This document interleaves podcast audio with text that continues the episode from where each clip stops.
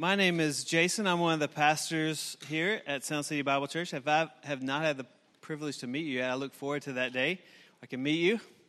I want to talk to you just briefly about one of the ways that we worship, and that's through giving. We give our resources to the Lord for His kingdom use, to glorify His name, to exalt His Son. And this week is student camp that your generous giving helps to make that possible. This past week, we had a basketball camp for kids in the church and in the community, and your generosity helped make that possible. Always we have things like this happening, missions, ministries, outreaches into the community, and so thank you for being generous to the cause of the gospel of Christ. I want to remind you how you can do that today. We have a giving box right outside these doors. If you want to give in person, we have a website, a giving portal set up. You can find that at scbc.do/give. And, of course, you could text to give if you would prefer that way. I mentioned that we're going to student camp today. In just about an hour, we'll start checking students in. We're taking 32 students and 11 leaders for 4 days of fun at Warm Beach Campground and Conference Center. So we're looking forward to that. In fact, because we're leaving in about an hour, we have a lot of people in the room that are going to camp or seeing their students, their kids to camp, or leaders. So if that's one of you, raise your hand. If you're a parent, student, or leader, yeah, all over the room. And so surprisingly, the balcony is overrepresented. But we are really glad to be going to camp and want to say thank you to the church for your generosity and making that possible. But we also want to invite you to pray for us. Camp is a lot of fun. In fact, I was telling somebody earlier, I think we overprogrammed. We planned tons of games and fun activities and messy games and water games and night games and all this fun stuff. But we also, the main point of camp is to focus on our spiritual walk with Christ. And our leaders have been planning and praying and preparing lessons and writing devotions for all of this week for that purpose, and I wanted to share with you what our theme is, so you know how to pray for us this week. As you can see by my shirt, our theme is seeking and finding. The Bible makes a lot of promises that if we seek the Lord, He will be there to be found. And we want to help our students prime the pump of their heart to always be desiring to seek after the Lord. We want to give them tools and habits that they can carry out in their life to help them seek the Lord. But here is kind of the inside, the heart behind the student leader's heart. Why this theme? What's our goal? If you happen to grow up in church, you recognize that there is a transition that has to happen from owning the faith that your parents or your grandparents or whoever, it was their faith, and you went along, and you loved it, and it was great, but at some point, it had to become your faith. You had to be able to stand on it. You had to own it and say, this is my faith in my Savior, Jesus the Christ. And so we're hoping that for many of our students, this will be a step in that process, in that journey to owning the faith for themselves. And so be praying with us this week about that. Pray for our students, pray for our 11 adult leaders that are going, and pray for God's will to be done. So, in fact, I'm going to invite you to pray with me right now. Our great God, we give you praise for this moment to gather with your people, to sing your praises about your majesty and your goodness and your working salvation on our behalf through Jesus Christ.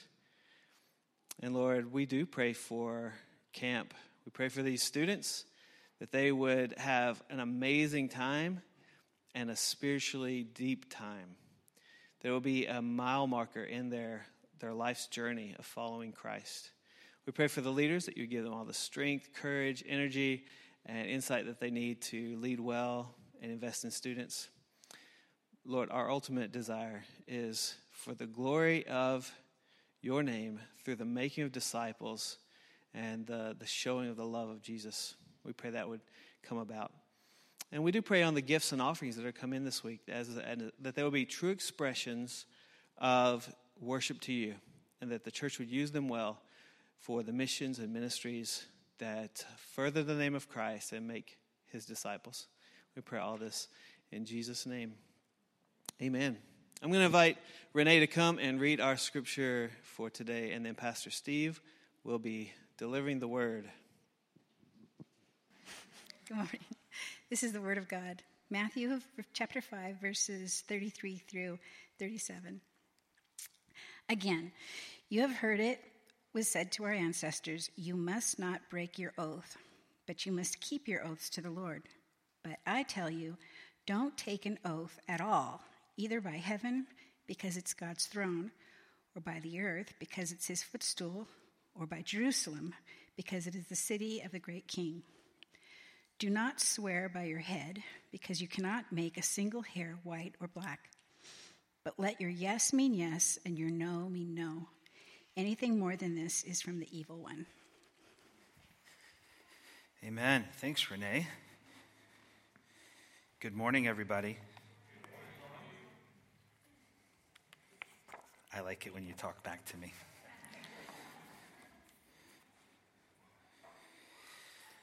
All right, let's talk about a couple of things before we get started.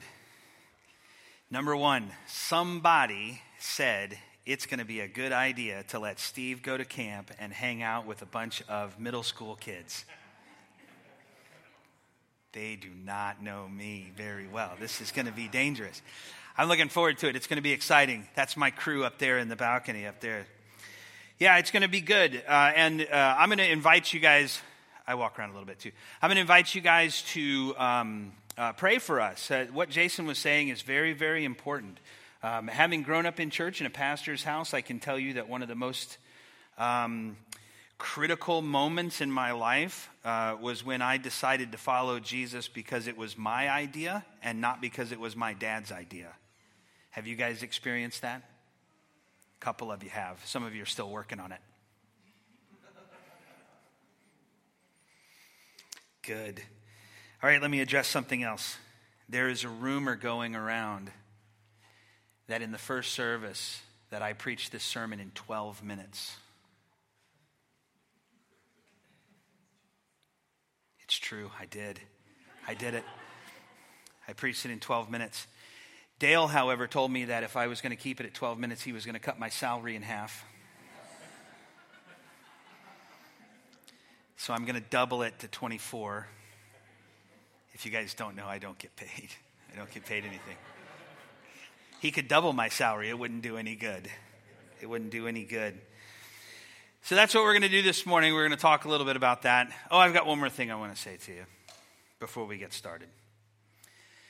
When we worship, when we come in here together and we sing these songs together, and we talk about worship all the time, and a lot of times, especially in Western church culture, worship is what Pete and the gang do, but worship is our lives, all of it.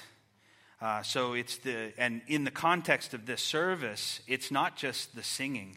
It's being together in his presence. It's being together opening his word and studying it. It's being together listening with your heart to the words that he is speaking to you, not the words that I'm speaking to you. All of that is worship. And then it's worship for us to walk outside of these doors and to live our lives and to share the gospel with others and to live lives of integrity and to be truth tellers and to not be hateful and to not be angry and to not be all of those things, but to live in his kingdom as citizens of the kingdom. All of that is worship. Now, one of the cool things, and I'm maybe a little wilder than some of the other guys, but we sang a song today, and I was going to try to remember the name of it, and I didn't remember the name of it. It's a new one that we sing, and it gets really high at the end, and Derek does a great job at it, and my voice goes, and so then I take it really low. But in it, he talks about emerald courts and sapphire skies and how we're in the presence of God. And we all think about that as someday, some when, somehow, somewhere, right? But Paul tells us that we are presently in the heavenlies in Christ Jesus.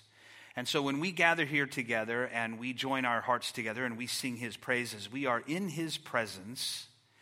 And so for me, the thought process of being in the presence in the throne room of God and seeing that imagery that's painted for us throughout Scripture, specifically in the Revelation, in Isaiah and so forth, where you've got the seraphim floating around the throne singing, "Worthy, worthy, worthy, holy, holy, holy is the Lord God Almighty." We're joining them in that when we sing his praises. And so when we come together, that's very important that we understand that. Now, that's all free of charge. All of that stuff is free. It didn't cost you any extra. It wasn't actually a part of my sermon. Just something that God hit me with this morning while we were singing his praises. So let's talk about Matthew chapter 5, verse 33 through 37. We're going to continue the teaching series here in the Sermon on the Mount. I want to remind you of exactly what Jesus is doing in this teaching. You'll remember that he began the sermon telling us that he didn't come to abolish the law, but to fulfill it. And that's important for us to understand. So the law didn't change. So the law is still there for us. But he said, I came to be the fulfillment of that law so that you can understand it and so that you can live it as it's supposed to be lived out. He's showing us in this teaching how the religious leaders of the day, and in fact, religious leaders in our present day, have corrupted and complicated the law, and he's giving us a clear understanding of the intentions of the law. So far in the sermon, we've talked about hate, lust, marital corruption, and today we're going to tackle the sin of lying. Are you excited about that? All right, let's pray together and then we'll begin our sermon. Father, we thank you for this opportunity to come together and to open your word and to study it. Lord, we just pray now that you would quiet our hearts and our minds and help us to focus our attention on you. And we say these things in Jesus' name, amen. So there's a lot of stuff in here. And there's a phrase where Jesus says, don't take a vow, don't, all of those things. And he took them, Jesus did, and we take them all the time, and lots of people take them. And so we can ask ourselves, why would he say that? What's the point of all of that? But I think that where we really need to begin is understanding what a vow is. We don't really have them in our society. What's the one place we have vows? Go. Marriage, right? The wedding vows. Those are the ones, that if you said something different, I heard you. Yeah, the wedding vows. Those are the ones that we think about. Those are the ones that we focus on. We say, the wedding vows. We said a vow till death do us part, in richer and in poorer, in sickness and in health. And all of those vows that we give. And those are a vow that we take before God if you get married in a church, or before a judge if you got married at the, I almost said justice of the peace. Would that have been very, do they even call them that anymore? Is there a justice of the peace? Has there ever been a justice of the peace in Washington State? There has? I feel like I just got really old and really out of touch with the entire room. I'm sorry, guys. Yeah, you went to a judge, and it probably wasn't a judge. It was probably a lady named Mary, and she's a notary, and she has a stamp. Click. Next. Right? Why did we get off on that? How did that happen? Vows, wedding vows. We say those wedding vows before God or before Mary, the clerk. My goodness. Yeah, so what is a vow? So from Scripture, a vow is a promise to do something that is made before God or to God. So there's a great story in the Old Testament. I said this in the first one, and I couldn't remember his name. Everybody came and told me his name after the sermon, so I'm going to tell you what his name is. Jephthah. There's a lot of extra consonants in that word, Jephthah. So he was a general, and he was going to go up against the armies, and he said to God, if you'll give me the victory, the first thing that comes out of my house, I will sacrifice as a burnt offering to you. Do you guys remember this story? Do you guys remember what happened? Yeah, he won the battle, and he got home, and what was the first thing that came out of his house? His daughter. Got to be careful with those vows that we make, right? Got to be careful with what we're talking about. A promise to do something that is made before God or to God. There's a comedic book that's out. It's been out for a really long time. And it's called There's No Atheists in Foxholes. You guys ever heard of this book? Some of you? the point of it is really true. You know, once the shells start falling and the bullets start flying, everybody's praying to somebody, right? And so a lot of the things that we say in those instances of dire straits, or maybe it's not even a foxhole. Prayerfully, you don't have to go through any of those kinds of things. But maybe it's something different, you know, maybe a medical diagnosis or some other problem. And we begin to start making promises before God and to God. Hey, if you can get me through this, I will do that. Hey, if you can make this pass, I will do these things. And I've just given you some very serious instances where we're talking about health or life and death. But, you know, sometimes we do those on very frivolous things as well. I remember when I was in Bible college, which I went to a Christian school, obviously, or it wouldn't have been a Bible college. I mean, you never know, I guess. But our professors prayed for us before class every time, which was really pretty cool. And then sometimes they would let us pray, especially before test time. And there was this one guy, and he used to pray, God, bring to our remembrance the things that we studied and the things that we didn't study. And I was always so appreciative of that prayer. Yes, pray that one more because I didn't study. Yes. Pray, I want immaculate revelation to come to me so that I can pass this test. The point of all of that is that sometimes even in very simple straits, I mean, literally tests are not life and death. Sometimes they can feel like it. Right? Students up, stop. They all just went, what? Oh, no, I'm going to be talking to you the whole time, so pay attention. Yeah, sometimes we take those things and even simple things and we think, oh, this is life-threatening and I need to make a vow to God for this. But really, it's very simple. And so we can throw these things out very easily. So we need to understand what a vow is. And we don't really have them that often in the context of our society today, not to the seriousness that they had in the first century and that the Pharisees created all of the rules and regulations. And we'll talk about that here in a few minutes. But to understand those things, we understand that we do those very simply also when we take a vow. So the next thing I say here about vows is it's not a light thing. It's not a light matter, taking a vow. And sometimes we do so very, very easily. There's some phrases that we had down in the South. Some of you may have heard them. I swear to goodness. Have you ever heard that one? Anybody ever heard that one? I swear to goodness, you wait until your father gets home. Right? There's other ways to use that I swear to goodness. It's all over the place. Right? But we say things that are just really flippantly all the time, and we throw these out, these vows that we're making, and it's really flippant, and it can be reckless, and we'll talk about that more in a minute. But this is what a vow is. So when Jesus is talking about these things, this is what he's talking about. Here's what Deuteronomy says about taking a vow. Fear the Lord your God, worship him, and take your oaths in his name. Do not follow other gods, the gods of the people around you, for the Lord your God who is among you is a jealous God. Now, in the context of this, what you need to understand about vows is that taking a vow, from the context of Scripture, what the Pharisees and the Sadducees and all of the rulers of the law that had been nailing down all of the idiosyncrasies of every little bit, they understood this one basic principle, that these vows come from this one part. Thou shalt have no other gods before me.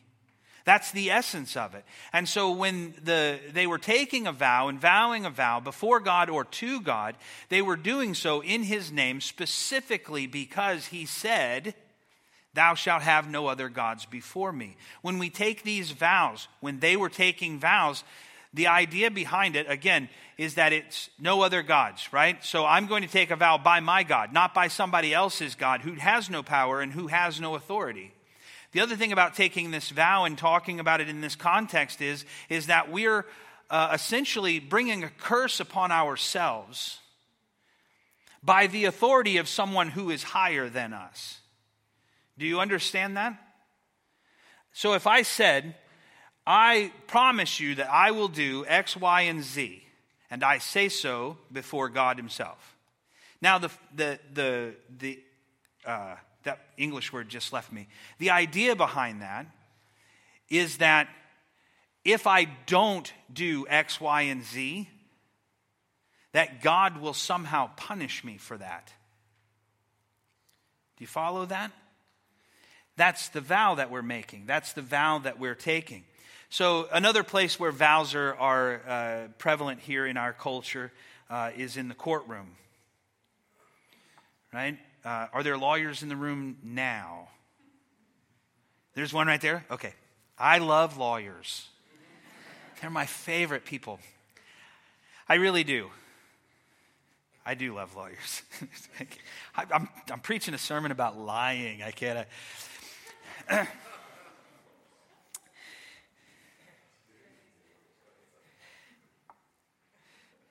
The point is that when we go into the court of law, right, and we are going to swear in to be a witness, we put our hands on the Bible. Do they still put hands on the Bible? And you promise to tell the truth, the whole truth, and nothing but the truth, so help you God. At least that's what they did on Perry Mason. Is that the words they say? No? Yeah? She doesn't know. I'm asking the lawyer in the room. She's like, I don't know. The point of all that is that those are places where we take these vows. Where was I going with this? I got stumped by the fact that there was an actual lawyer in the room. I wasn't expecting it. Yeah. We take vows. That's what we do. There was a really good reason for me going to the courtroom, and I've lost it now completely. It's a good one. What did I say? Somebody remind me. What? Lies. Yes, that happens in courtrooms a lot. Yeah, that's called perjury, and there's fines and jail time for that. Is it okay to take that oath? Yeah, as long as you're going to tell the truth. And nothing but the truth. So help you God. Yeah, all of those kinds of things. I don't know where I was going with that. Let me ring it back in. Jesus here is going to be, I don't know what I'm doing right now. I'm telling you the truth. We're talking about what a vow is. That's where we're at. It's not a light matter. Maybe that's where I was going with this. It's not a light matter. This is something that's serious, and you need to take them seriously when you do so. When you take those wedding vows are serious. Now, I don't know about you, but I said those words, and I was very, very young. I was 20 years old, and we were over at MJ, who I am still married to, who's sitting in the room with us now. We were over at Bible Baptist Church on Casino Road. You guys know the place? You should go down to Casino Road every once in a while. There's a couple of good grocery stores down there. They sell carne asada and stuff. So good. So we're there, and we said those vows, and I took those vows very seriously. I was actually very nervous. Like, ooh, this is for real. I'm taking a vow. And I took those vows very seriously. Now, maybe in our culture today, they go, oh, that's very quaint, or that's very cute. That's whatever. Because the marriage vows, as we learned last week here in our society and throughout the world at large, are really taken very flippantly. And we can turn them over just like that, right? That's a whole other sermon. You heard it last week if you were here. But vows are serious, and we need to consider them that way. So the next question is, what is Jesus confronting here? So there's a culture in the day, and this is where my difficulty with lawyers lies. There was a culture in the day that the Pharisees had written all of these tiny minutia rules and regulations about every little thing, and they looked at every single word, and they looked for every loophole that they could find in the law to try to build it to their advantage. And so what they were doing here, let me read a verse to you, and then we'll talk about these things.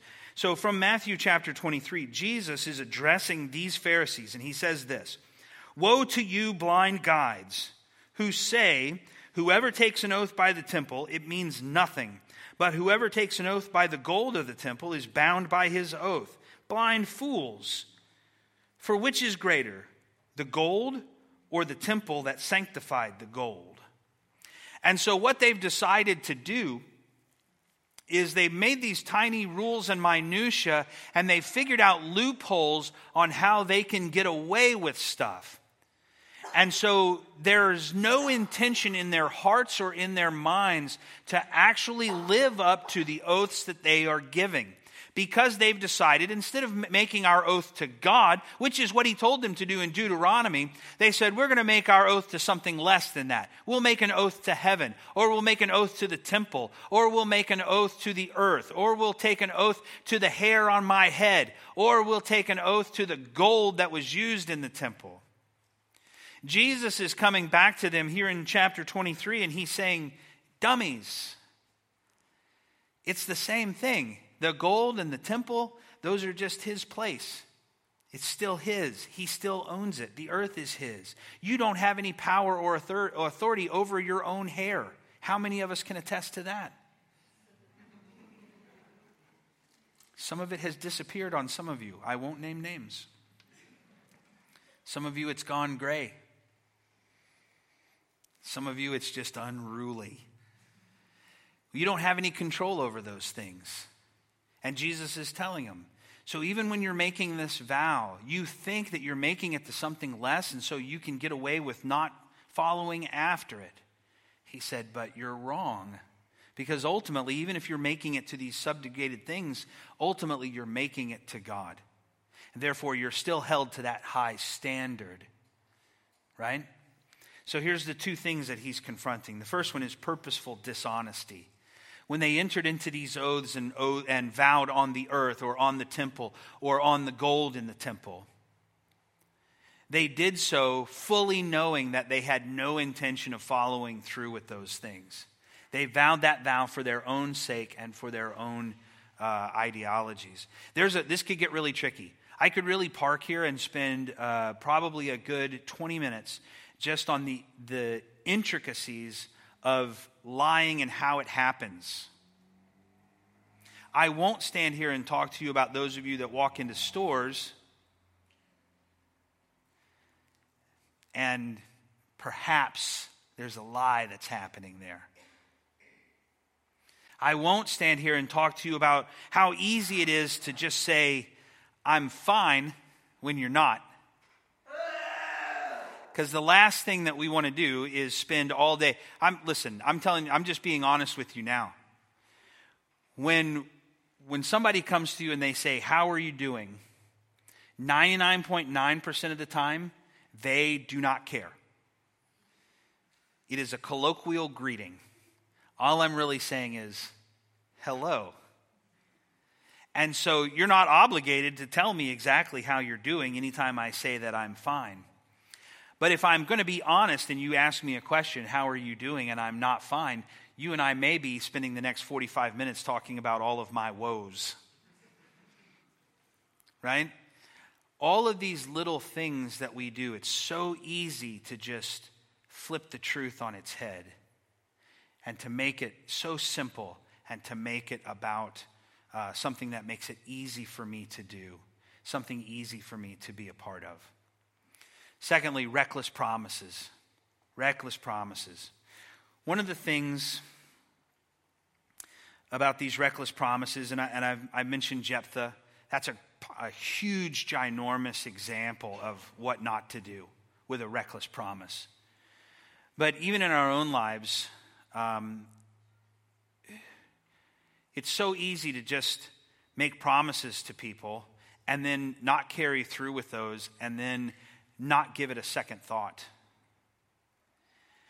And we've got to be careful of that, because if we're going to live as citizens of the kingdom, then we've got to live a life of integrity and a life of honesty.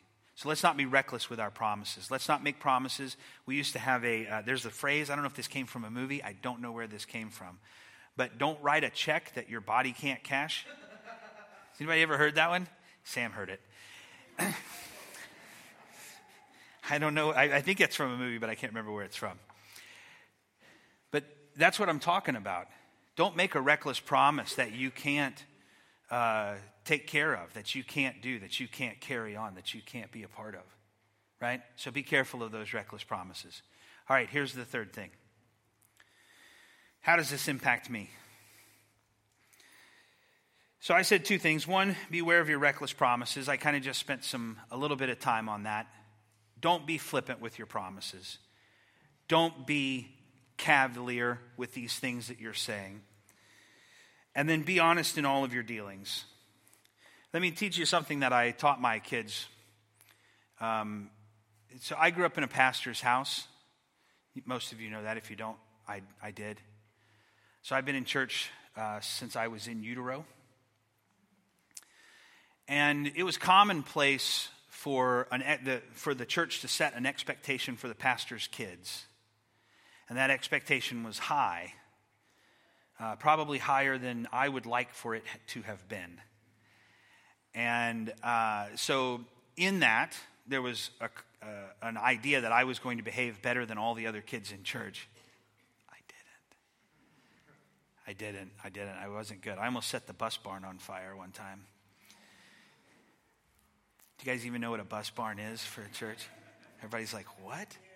We used to have a bus ministry, and we had a barn out back, and that's where the guys worked on the barns, and there was some carpet cleaner, and I set it on fire one time, and it was spectacular. So I was just visualizing there for a minute.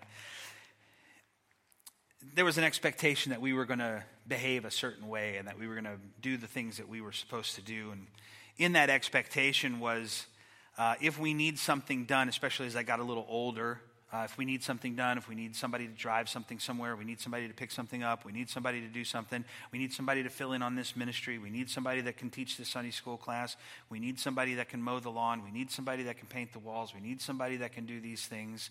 An easy group of people to go to were the pastor's kids because they're going to say yes. They're going to say yes because, my expectation is here. This is what everybody expects of me. And so I did a lot of yes saying a lot of times. It took me a very long time before I realized that it was okay for me to say no. No, I can't do that. No, I don't have the bandwidth for that. No, I don't have the time for that. No, I don't have the expertise for that. It took me a long time. So I taught my kids that it's okay to say no. It's okay to say no. Sometimes people are going to ask you to do something, and it's okay for you to say, you know what? I can't do that. It's okay for you to say no. Now, if I ask you to do something, it is not okay for you to say no. I'm just kidding. You can say no to me. Mostly. Sometimes, never mind. Yeah, it's okay to say no. So this very last line that Jesus gives us in this passage is the key to the whole thing. He says, let your yes mean yes, and your no mean no, and anything more than this is from the evil one. You see, what he's getting down to is just like he has over the past few weeks of the lesson that we've been studying, is he's getting down to the heart of the matter. Where you're taking the vow and where you're making the vow and who you're placing that on, whether it's the temple or the gold in it or the heaven or the earth or all of these things, it's irrelevant. The point is that in the heart of the matter, my yes needs to be yes and my no needs to be no. So here's the big idea. The big idea is kingdom citizens live a life of honesty. Now, I like practical stuff. Do you like practical stuff? It's easy for me to say, live a life of honesty, because the way I would say that is, stop telling lies. Just stop it. Right? But you know as well as I know that it's not always that easy to just stop it and to just do what we're supposed to do. Does anybody else struggle with things that they're not doing the things that they're supposed to do? Or am I the only one? Anybody? You can raise your hand. I wrote all of your names down. We'll be in conference later. We're all that way. Every single one of us is that way. 100% of us struggle with doing what we're supposed to do every single time. Here's the coolest thing about Christianity. I know that I can't do these things in my own power. You know who else knows it? God. So you know what he does? He gives us the Holy Spirit and the work of Christ that works in us the sanctification of our lives so that we become more like him. Because I don't have the power to do it, he's going to do it. because it's not about me, it's all about him. And everything that we've talked about today and everything that we've looked at and everything that we focused our attention on is about Jesus. It's the whole reason we're here. He is the one that has made everything that we've talked about today possible. You can never be a person of integrity and live in complete honesty outside of the work of Christ in you. Here in a moment, we're going to celebrate the Lord's table. It's a great opportunity for us to recognize what God has done for us. And if we're going to live in the kingdom, let's live in the kingdom like God wants us to, and let's be tellers of truth. Let's pray together. Father, we thank you for this opportunity that we've had to come together and to worship you, to sing your praises, to study your word. Lord, we just pray that you would help us to always be speakers of truth, that as we speak truth, that through us people might see you and come to know you as their Lord and Savior. Lord, we ask that you bless the remainder of our time together, and we say these things in Jesus' name. Amen.